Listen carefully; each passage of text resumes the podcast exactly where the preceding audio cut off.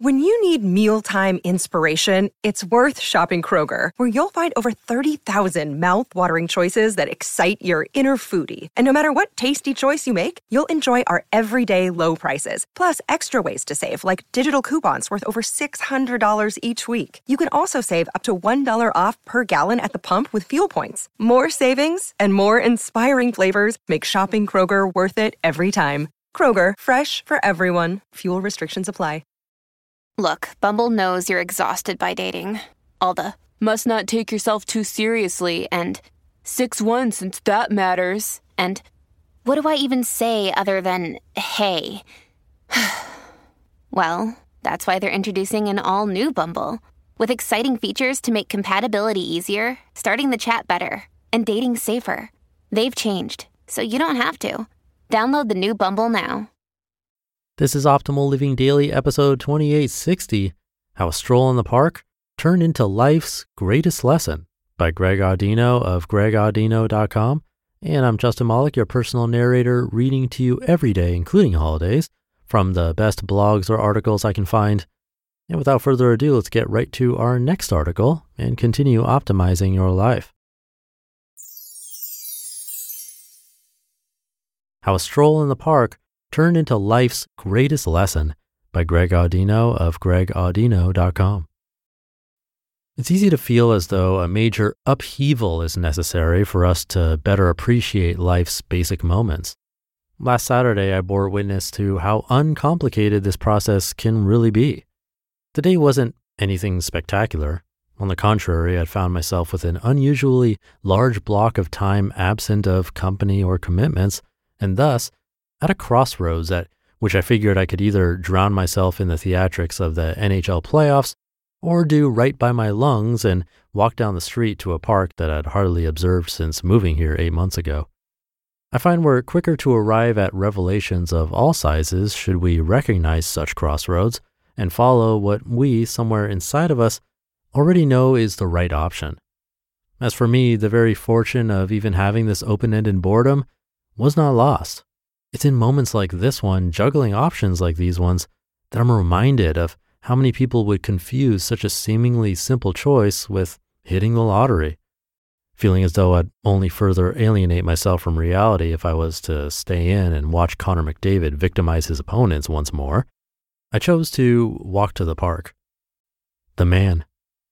My first sight at the park wasn't an uncommon one, but this time it poked and prodded at my proclivity for morbid introspection.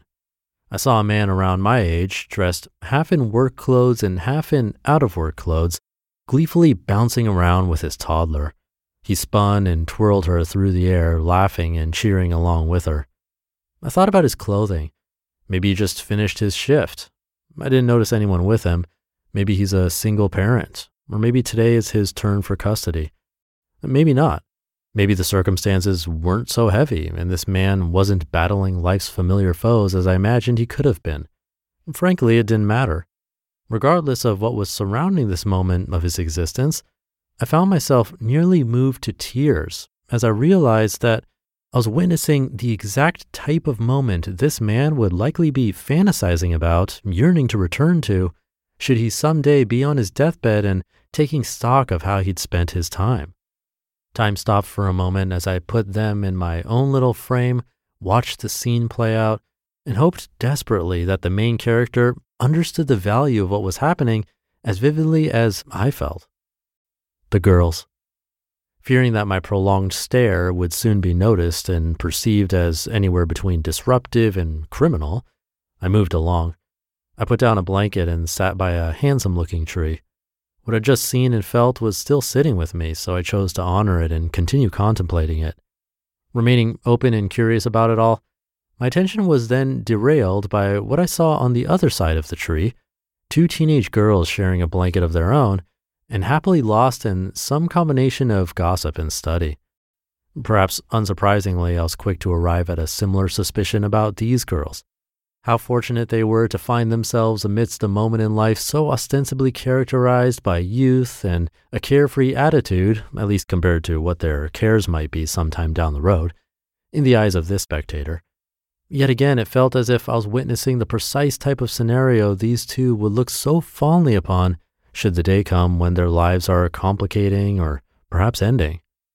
By now, this walk had proven to pull at my heartstrings far more than it did at my calves. It was moving, there was perspective. The kids. However, with disruptiveness and criminality once again feeling at risk, not to mention the beauty of these consecutive instances being nearly too much to bear, I peered over my other shoulder and saw the playground. And it happened again.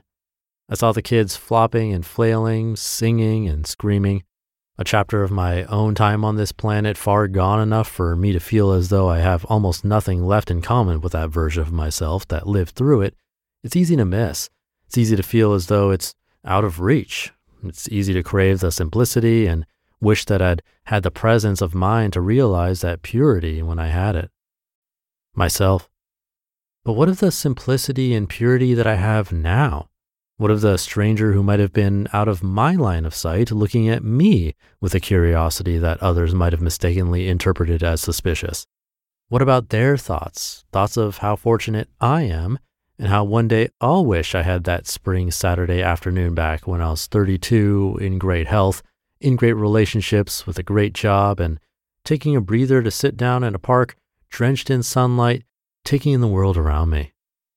The lesson I left the park, trying to make sense of my unexpectedly emotional visit. Forever on the lookout for the gray area, I tried to interrogate the one sided, momentous feelings that came with these sightings. Here's what I came up with. Though my three sightings, plus the third person sighting of myself, varied in more ways that I can list or even properly understand, they were knotted together by one powerful theme. If we have the mindset to recognize it, we're always living in a moment we might someday appreciate we had. Now, I recognize that one other attribute my experiences at the park shared is that they were quite pleasant for me and theoretically based on my elaborations for the participants. You might be thinking that perhaps in all the glory I've forgotten to include moments of hardship into my equation. I haven't. I know that moments such as those I witnessed at the park, marked by blissful simplicity, are easy to look back on favorably. After all, these moments might have just appeared blissful and simplistic, when in reality they were underpinned by something much darker that the performers were keeping from me. However, part of having that right mindset when reflecting on moments past or present is actively recognizing opportunity. If you're currently living through a crisis, you might look forward to it ending. If you're thinking about when you lived through a past crisis, you might be happy it's over. And there's nothing wrong or unnatural about this type of thinking, but at the same time, it's still rooted in friction or resistance. At the risk of sounding cliche, whatever you've gone through or are going through, you have the opportunity to learn. You have the opportunity to extract meaning. You have the opportunity to find something that can better prepare you for some facet of the future. All this to say, you have the opportunity to reframe your thinking into how any given moment is working for you as opposed to against you, while still respecting any struggle that might be there. But under life's more dire circumstances, you might ask, how? And it might not be easy, but imagine a version of yourself that would want this moment back. Ask yourself, what would have to happen in your life for you to wish that you could go back here and restart?